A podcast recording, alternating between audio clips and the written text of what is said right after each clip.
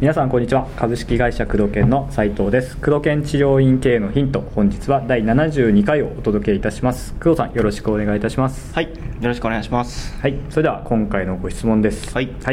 えー30代独身の鍼灸師ですお、えー工藤研さんのノウハウのおかげで、えーある程度の収入を確保できるようになったので結婚を考えていますとお、はい、おめでとうございますかっこしかし現在彼女はいませんとあ、これからですね。は い、はいはい、で工藤さんも独身だとお聞きしていますはい、独身です。ただ、えー私と違って工藤さんの場合は多くの女性からのアプローチがあると思います あんまりないですね。ないんですか、はい、ないですね。そこでお聞きしたいのは、えー工藤さんの女性観や結婚観ですと、はい、女性に何を求めているかうん結婚に何を求めているかうん家庭に何を求めているか、おまた治療家にふさわしい女性像などありましたら教えてくださいというちょっと盛りだくさんうーのん、ちょっと、面白い質問まですねず、、お相手を探した方がいい。お相手はまあそうですよねうん、まあ、治療もそうですけどね、まず、新規が。うん、うん、まあ、あの新規って、まあ、はい恋愛の場合だと見込みはいはいはいでねはい広く女性にたくさん接する場に行かないと、うーんあこれもう工藤研の恋愛観ですかまあ、恋愛観ですね、はい僕が彼女さんを探す時に、はいまあ、個人的なお話なんですけども、はい前お付き合いしていた方は、えー、と20 3年も経ちますかね34年前にお付き合いしていて、えーまあいろいろあってお別れすることになりまして、うーんうんあその地震の前ですね地震の前あーはいはいは3.11いの地震の前だったんですけども、うんえーそれからまあ去年の末あたりに、うんまあ、お付き合いさせていただくうん女性ができるまでは、おおはいまあ、彼女はいなかったわけですよね、うんうでんも23年いなかった感じですか二年2年ぐらいくらいじゃないですかね、ううんんまあ、その間僕もね30超えていたわけですから、まあいろいろ探すわけですよねそりゃそうですよねうんで僕の僕もやっぱり仕事も頑張るしその頃うんある程度仕事も多少うまくいってきて、うんうんうん経済的にも苦労はしなくなってきた季節だったので、はいちょっとまあ選択肢としては広がってきた、うん時間もある程度自由に使えるようになってきた頃だったので、はい本当いろいろやりましたねうんあのお見合いパーティーっていうああなんかそういうのも時たく期さんありましたねうんね、仕事終わって今からお見合いパーティー行くとかね言ってましたね、はい、はいえー例えばあー10対10のとかそっかはいあと有名なエクシオさんとか、うん40対40のとか、うん一番大きいのははい200対200、 200対200、うんえーそれどうなんですか話せる時間とかって限られてますよねそこはもう200人わさっとこう東京のクラブ、あはいクラブあんま行かないんで分かんないけど、うんクラブらしいところに広い空間に集められて、うんまあ、お酒飲み放題で、うんまあ、好きな女性に話しかけてねみたいなあ感じ自自由由なな感じですねもうシャッフルタイムみたいな、えでまあ当然ちょっと若くて綺麗な容姿の方がすごく人気が出るよううんまあ人気ありまなすよねうんでどこにも行ったしー、うん合コンと呼ばれるものも、まあ、頑張って友達に頼んで、うん頑張ってうんね、うんあのー見込み客開拓ですよねいわゆる、うんをさせていただいたりとか、えーあと個別な紹介、うんこの人どうみたいなのもたくさん、あのーいただきましたし、うんなんか相談所にも登録してませんでしたそうですね結婚相談所ありましたよね、はい、なんか症症状じゃなくてなんか認定証みたいなのもらってませんでしうん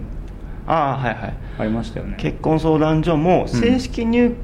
会は結局しなかったんだけど、あしなかったんですねはいうんあの2万5千人くらい登録されている結婚相談所えーうんに、まあ、仮登録のところまでうん行きましたしあとは、えースチュワーデスさんはあはあはの、はいえー専門の結婚相談所の資料を取り寄せてうんいろいろ入会直前まで、うんもう契約書も一応書いたんですけど結局いろいろ訳あって送らなかったっていう。うんうん、ところもいろいろやりましたね、うんとにかく僕が考えてたのは、はい僕もやっぱりある程度いい女性と結婚したいなと結婚してからいい人生を送りたいなと、うんで僕が結婚に求めるのは、えーこんな僕個人の話していいんですかね まあ重岡さ質ん問にのこういう質問ですからねあ独身の先生に向けてそうですじゃあそうですそうですこれは今回はもう独身の男性の先生に向けてですね そうですはい結婚に求めるのはやっぱり仕事は僕は好きですしうんずっとやっていきたいですし、えーまあ、今後、まあ、経済的に困ることはさほどないだろうとうん僕はうんある程度思っているんですけども、はいそうなった時にやっぱり家庭っていうものに関しては僕は子供がすごく好きなので、おおはい、だからうちの社員さんの子供とかすごく可愛いそうですよねよくめっ連れちてゃ遊んでますもんねうんん社員旅行にもねやっぱりうん子供さんたくさん連れてきてもらって、うんうん、やっぱ子供っていうのはやっぱりすごく可愛いので、うん自分もいつかは子供2人3人とうん育てていきたいなと思うしそこはやっぱり自分も成長できる部分もあるし、うんそれに対してやっぱり家庭を見てくれるうん女性の方が僕はいいと思っていて、うんまあ、結婚するなら、うん奥さんにするならってことですよねそうですね僕のこれ恋愛観なんでまあ、うんセンサー満滅いろんな価値観あると思うんですけどもも、ちろんはいやっぱり女性はあのーお金のために働くのはちょっとやめてほしいなと、うんお金でお金に生活に困って働くお金はを稼ぐのは男の役目だから、うんうんうんうんだったら僕は寝ないでも働くよってういう、んその中でお金をしっかり得るから子供をしっかりと面倒見てくれると、うんうん料理も作ってあげてほしいし、うんっていうようなちょっと古い価値観なのかもわかんないけど、うん今安倍総理がね女性の働く機会とかそうですね言ってるまあ制度中変えで,、ようとしてますからねうん中で申し訳ないですけど、まあ、女性はパートくらいでうんちょっとこう気晴らしに働くとか、うん自分の趣味でちょっと、ね、月、ね、3万とか5万とかうん10万とか、うんそれくらいで趣味程度で働くなら全然構わないんですけど家事とか、まあ、いわゆる子育てに影響があるくらいは働かないでほしいなと、うんでご飯も食べに行ったりとか、まあ、夫婦とか子供での時間をしっかり取れるような、うん形で、まあ、いわゆる某自己ケアセミナーだと、はい仕事はビジネスはサクセス、サクセスありますね、はい、家庭はハピネスハっピてネス言ってましたけ言どってましでたもやっぱ得られるものは僕も違うとすごく思ってるので、うんはい仕事はまあ高揚感だったりお金を稼ぐっていう、ね男性の本能に直結する部分だし、うん家庭は家庭でその癒しというか、まあ心の充実、うんちょっと得られるものが違うので両方を、えー考えた時にやっぱりこう女性はどっちかというと、まあ、無理せず家庭でいて、うんうんえー支えてくれる方そうです無理せずサポートを、まね、それこそある程度きれいにしていただいて、うんうんたまにはこう旅行行ったりとか、うん行けるくらいの方がいいなと、うんまあできればあの、まあ、20代で、うんまあできれば容姿がそれなりに綺麗な 方で整ってる方ですねはいうん、できれば子供が好きな方っていう条件でうん探してたんですよね、このなるほ2ど年間からちょっと話を戻すね、はいはいでまあまあ該当する方がお、うまあ、たまたま、はい僕その間にあのこんなん言っていいのか分かんない ですけど3人にあの二男3人に真面目にまあお付き合いしてくださいって言ってはい断られてるわけですよ、ああ言って断られてるんです、ね、言って断られてますからねほうほうほうほまあ、最後の方なんかは、ううんまあ、社内でちょっと知ってる方もいらっしゃると思うんですけ どはい、あの方は、はい10回以上、まあ、いろいろご飯とか食べに行きながらうんでまあ最後もうそろそろいいじゃないかと言ったらまあ、はいダメだっまあたと残念ながらまはあいまあ、ちょっとダメだということで、うんまあ、そういうでその3人に告白するまでに、うん計まあ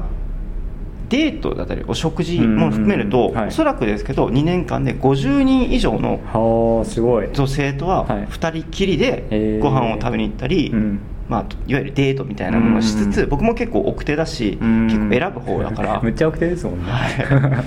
なかなかねチャラくいけないっていうのがああってー確かにこれだからあれですよねアプローチがあるっていうよりは自分から工藤さんは かなり頑張ってかなり頑張ってはいアプローチしてるっていうしてましたねことですよね、うんはい本当一人でお見合いパーティーとかも行きましたしそうですよね合コンとかも行きましたししんどそうでしたもんねはいいろいろありましたね、うんまあそういうことでもし独身の方であれば、うん広い選択肢からそういうことですねうんやっぱ選ぶっていうのは結構重要なポイントになると思うので、うん狭い選択肢よりもいかに結婚相談っていうのは悪くはないと思うんですよ、うんうんうん広い選択肢があるそうのいうでことですよねはいうんで僕が登録した頃は登録料がえっ、と1万円くらいで、はい月々5000円くらいで結婚すると20万円くらい払うみたいうんなところだったんですよ、はいで結婚装置もいろいろパターンがありますし、うん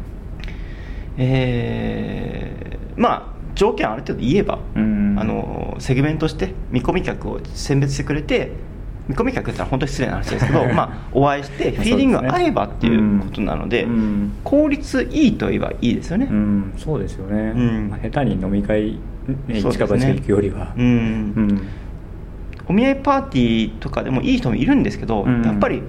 ね、戦闘力の問題だから200対200だとはいちょっとイケメンでそうですよね軽く話しかけられてトーク上手い人がうん絶対可愛い子とかちょっと若くていいなと思った人はみんないいなと思うわけだからうんこう奪い合いになるわけだよね、はい行列ができたりするからうん僕みたいな、ね、攻撃力であれは話にならな いというまあ戦闘力の話だともう戦闘力がもう足りなすぎあーて違うんですね近近づけもしないくらいな感じなんで、うんそういった1対1で極力あのいわゆるランチェスターでいうと、うんあの広域戦で強者の戦略みたいにたくさんいる中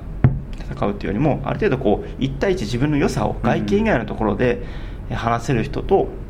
で中身である程度こうこの日いいなと思える人と、うんちょっと時間を置いて分かり合えるような見込み開拓をした方が、はいどっちかというといい人に出会えるかな、うんそしたらそういったえー集団お見合いみたいなのとかよりも、うんまあ、個別な小さい33の合コンとか、なるほうん、22とどあか少人数で少人数とか結婚相談所とか、うん僕だから紹介してもらう時は1人で紹介よくしてもらいましたね、うん友達の女性とかにご飯おごるから紹介してよとかよくうん断るたびにだからうちの取締役のあの古山さんあはいはいの奥さん奥様はいはあの僕がその恋愛塾みたいなのに通ってたうんわけですよね、はいちょっとその時に講師として来たのがはい古山さんの奥さんだったんですよ、あほうほうほうはいえーそこからの縁でじゃあそのからの縁ではい僕はその時うまくいかいかなかったですけどほうほう古山さんははいその講師の直美さんとおー名前言っても大丈夫ですかねいい じゃないですか直美さんとはい結婚ね、はい古山さんはいはい結はい婚しましたね、結ばれてはいうんっていうようなことがあったので、うーんまあ、僕大事なことはアクションを起こすってことですかねそういうことですうねん自分からでこれはですね僕も恋愛セミナーとかいっぱい出ましたうし、んいわゆる恋愛の情報商材っていうものは、うんまあ正直な話 50枚以上買ったんですよあ塾にも行きましたし、本当ですかはいへーあのナンパ塾みたいなのもはい昔行ったことがああるんですよ、なんかそんな話しましたねはいへーすごくそういうアクションを起こしてるんですよねそうですね今ものうそれだ彼け女さんに出会うまでに、うんこういうそれくらい情熱を持ってやらないとやっぱり、うんあの治療院の経営改善もそうですけどやっぱりある程度情熱、うん自分に戦闘力がなかったり自分の条件が悪い時っていうのは、うん情熱と行動力で見込み客をたくさん開拓して制約率が悪いわけですか らたくさん開拓してたくさんアプローチしないとううんまくいかないわけじゃないですか。そうねうんなので、えーまず見込み客をたくさん、うんそうですね、うんどうしてもこう狭い視野でそうそうそうそうそう、見ちゃい友ますよね達の紹範囲介だけ自と分のかじゃなくそういうこてとですねあの本当に広い範囲うんに開拓していくんですねうーんと情熱持ってやっていかないと、うん選択肢が広い中から選べるのと、うん狭い中で選ぶのは結構違うので、うんそこは僕はうちの社員さんね独身の方女性男性と言っもてどますも、ね飲み会の時は必 ず言いますけ言どってますよねうんはいやっぱりそういう大事かな、まあ、恋愛観に関してはそういう部分ですかね、結婚観とか、うんうん全然仕事は違うのでそういったものを大事にしていきたいなと思いますね。なるほどうん、あなんか今日僕 の まあまあ質問に答えて残念みたいな、ますはいはい、ちなみにじゃあ順順調なんですね今はまあ、今のところははい、今今のところは、はいよかったですまあ、そんだけ期間かけて選んだのであそうですよねはいうんあのーねはいまあ僕としては、まあ、あ条件を明確にしてたんですよ、うんあのーもうこういう人っていうそうこれすごく大事で、はい某ちょっと有名な恋愛講師の方うんのうん10万円くらいのセミナー行った時に、はいそのこれをやんなきゃダメって言われたのは、うん目標って1年に1回書き出さなきゃダメとか言ってるでしょ、うんうんそれと同時に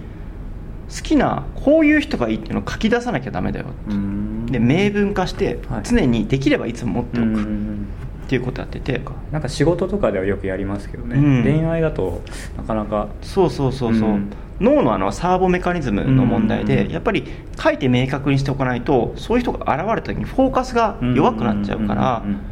あのー常に書き出していた、ね、だから僕はそういうの愚直にやるタイプだからそういうことかはい僕は毎朝スタバでねメルマガ書いたりするけど、うんそこで経営の目標、うん例えば、うん何億円達成するとか、うん今年は今の課題をこうやって書き出したりねペンで書いたりする、と同時にあの自分がこういう女性がいいというのは、うんまあ、毎日じゃないけど、うんちゃんと書いてた、ね、書いてて何回も同じものを、をやっぱこういう人がいいよねみたいな、うんその時にこういう人がいいこういう人とお付き合いしたらこういう感じでなんかいいんだろうなみたいなのをうん漠然とイメージすると、モチベーションがやっぱり上がってくるでしょう、うんそうすると行動に移しやすくなるでしょうなるほど行動に移すと結果が変わってきそうてですねより明確になりますからね、うんうんでまた次の現実が現れて、うんまあ、自分が進化していくっていうことで,、うんでまあ、今のその理想通りに近い、おね、ー女性と今お付き合いさせていただいているといういうのでやっぱりそういう、まあ今独身鍼灸師ですかそうです鍼灸師であれば、 30代うん、仕事に変えて自分がこういう人がいいってうんうんいううん人を明確にしておくっていうのはすごくおすすめうんですね、はい、ぜひ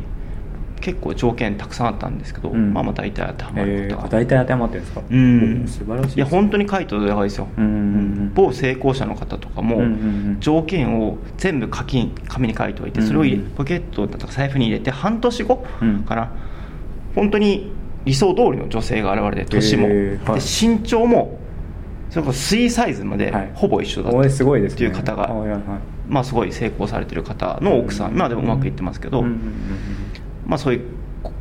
方もことを言ってらっしゃる方もいらっしゃったのでやっぱり、うんあの目標を、まあ、女性という恋愛だけではなくて仕事もそうですけど、うん恋愛においても書き出すもしくは明確にしておく、うんうんうんそれを常に意識しておくそうすると脳のその検索機能が常にそこにフォーカスが当たってるからなるほどうんまあ、引き寄せの法則じゃないけど、うんそういうことに関する情報を意図的、無意識に探し始めるので、うんうんうんそうするとそういった成果につながりやすく必然的になってくるのでそういうのは意識してやった方がうんおすすめですね、いいですね。うんうんうんということでだいぶ長くなっちゃいましたけど そうですね、はいあとアクションの数とかそうですねここも大事勇気を持って勇気持っていや本当にこういう話をしたら何時間で も喋ってる笑っちゃいますよねはい、僕の失は敗いダメダメ体験、 恋愛における、はい、仕事は得意なんですけどね、うんやっぱりそういう意外に奥手ですからねはい、 恋愛はねちょっと難しかったですねそうまあ、こういう質問もたまにはいいですねこういう方、はいもうぜひ独身の男性の方にはこそうですうね工藤犬がなんか、ね、 暴露してたよということで、はいあの独身の先生に回していただきたいですうんねこの音声をいいですねはいということで、はい、はいということで今回は工藤健の恋愛観ということについてお届けしてまいりましたはい、それでは工藤さんありがとうございました、はい、ありがとうございます